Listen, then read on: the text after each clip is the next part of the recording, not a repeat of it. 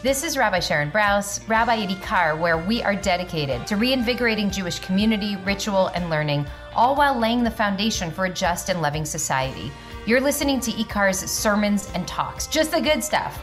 We hope you'll enjoy. Thank you for your support.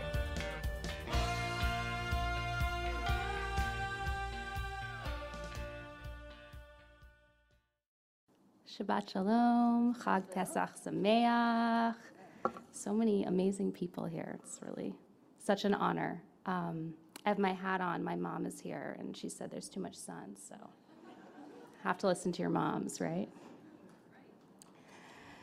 Pharaoh had decreed the most awful decree in the midst of enslaving the Israelites. He was worried, worried of their growing numbers, the amount of babies being born. And so he did as evil kings do, which I know is an oversimplification. He told those midwives that they must kill those boys on the birthing stool. But of course, of course, these two midwives, Shifra and Pua, did no such thing. Somehow, somehow they had an inner knowingness a moral clarity to rebel and to lie to Pharaoh, claiming that the Israelite women birthed differently, and they just didn't get there in time. We take for granted this moment of clarity that these two women held. Because, in truth, in moments of oppression, in times of dehumanization, and in times of the greatest fear and despair there ever was, we know we know that not everyone is able to show up with this kind of integrity nor willingness to risk their lives, but these two did. They are so remarkable that they are named. And let's be clear as much as I believe that each and every character in our text deserves to have a name and ought to be, this is just not the case always for women or marginalized voices, especially minor characters like these midwives. But our narrative, our narrative sees these two as worthy to have names because they are not minor, they are major. They are the facilitators of life. And the story goes on. There was a particular Israelite woman named Yocheved. Let's say her name again Yocheved. And here she was, pregnant, birthing a third, a son. And so she did what archetypal mothers do. She channeled her maternal love and faith by trying to save her precious baby. She sends him in that basket, floating away in hopes of something better, something brighter for him. Again, again, we take for granted this moment in our tale because it's what we know needed to happen for our hero, our hero, the liberator, the redeemer, Moses, to live. We know it.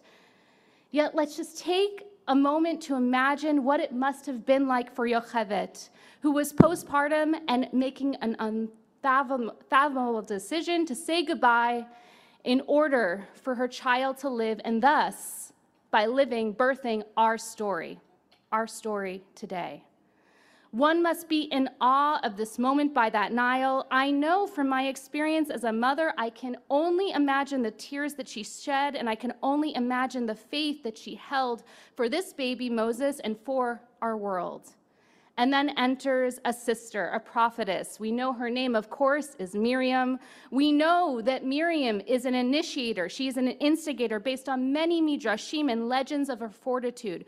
She is, after all, the one who dreamed that there would be a baby brother who was going to be the redeemer of the people of Israel. And she also encouraged her parents to remarry to make this so.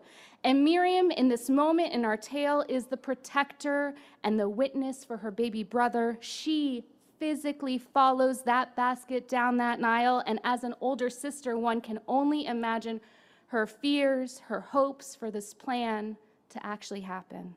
And finally, finally, that basket that went down the Nile lands right in front of the greatest heroine in our Torah, I think, the Egyptian princess, Bat Paro, Pharaoh's daughter. And in this moment, we see her. We see her rescuing this baby who is not an Egyptian. We see her going against her father within his own palace by deciding to raise this child as her own. There is not even a hesitation on her te- text. She just does it. She just does it because she believes this is just, this is right. Our sages are so moved by this action that they named her Batya, the daughter of God, and claim that she actually directly went to Gan Eden, the world to come, which is just not merited to many. I like to call Batya the archetypal ally. These characters, these archetypes, are the unsung heroines of our story. They are the reason we were liberated at all. Moses. Moses does so much of what he does because he was birthed, witnessed, saved, and raised by these women. As I read the text this week, I wondered for the first time what if there were others? The way that we typically see the narrative is that Moses was that single baby who was saved. But the white space between the lines and this holiday of questions calls us to ask what if? What if there were many babies that were saved? What if there were many baskets in that Nile? What if there were many mothers and unnamed women, perhaps enlightened men and humans working together, collaborating. Israelites, Egyptians, saving one baby at a time, one soul at a time, collectively. They were seeing each child as a child of God, as a potential liberator and redeemer.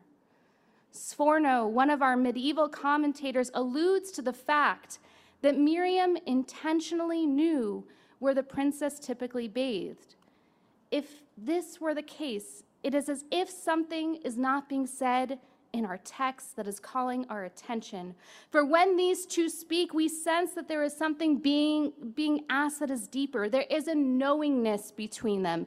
Even across cultures and opposing communities, there is a thread that connects people who seek collective liberation across all humanity. This force, this force is immensely powerful. There is something about that inner knowingness between women which feels deeply familiar to me.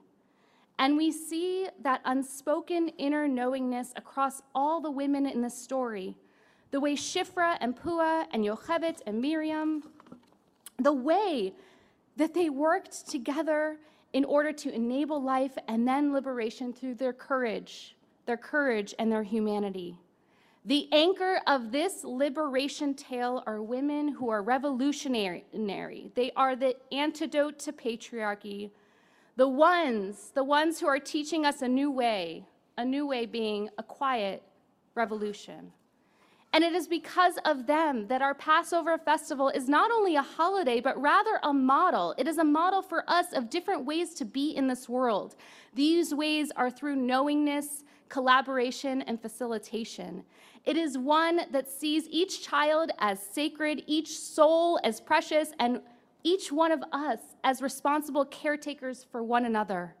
Imagine Shifra, Pua, Yocheved, Miriam, Batya communicating with each other, even without speaking, enabling life and change and collective liberation simply through following their instincts.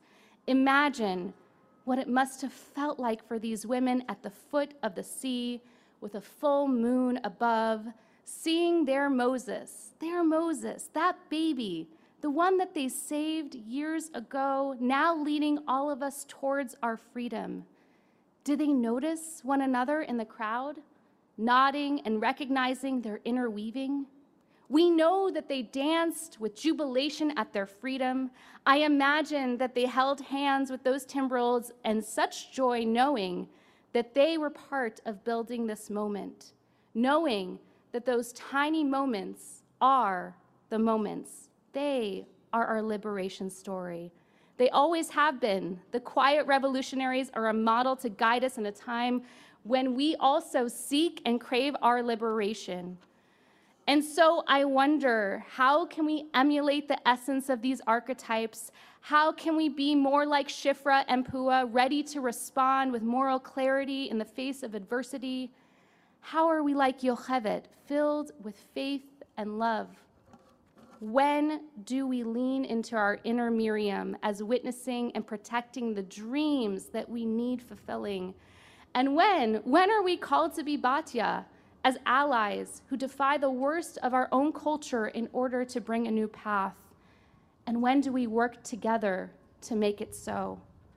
Our world is ready. We are ready to finally live out the task that we have had forever, which is to see each one of us as created in the image of divine, to remind one another that living out a spiritual integrated life means that each moment, each and every moment, is one that an individual can be saved and that we, we all get to be part of this for one another, even when we don't know where it will lead. And so we celebrate each and every year, generation after generation, each time reminding ourselves of our role, our role in participating, in co creating this liberated world of our dreams. Shabbat Shalom.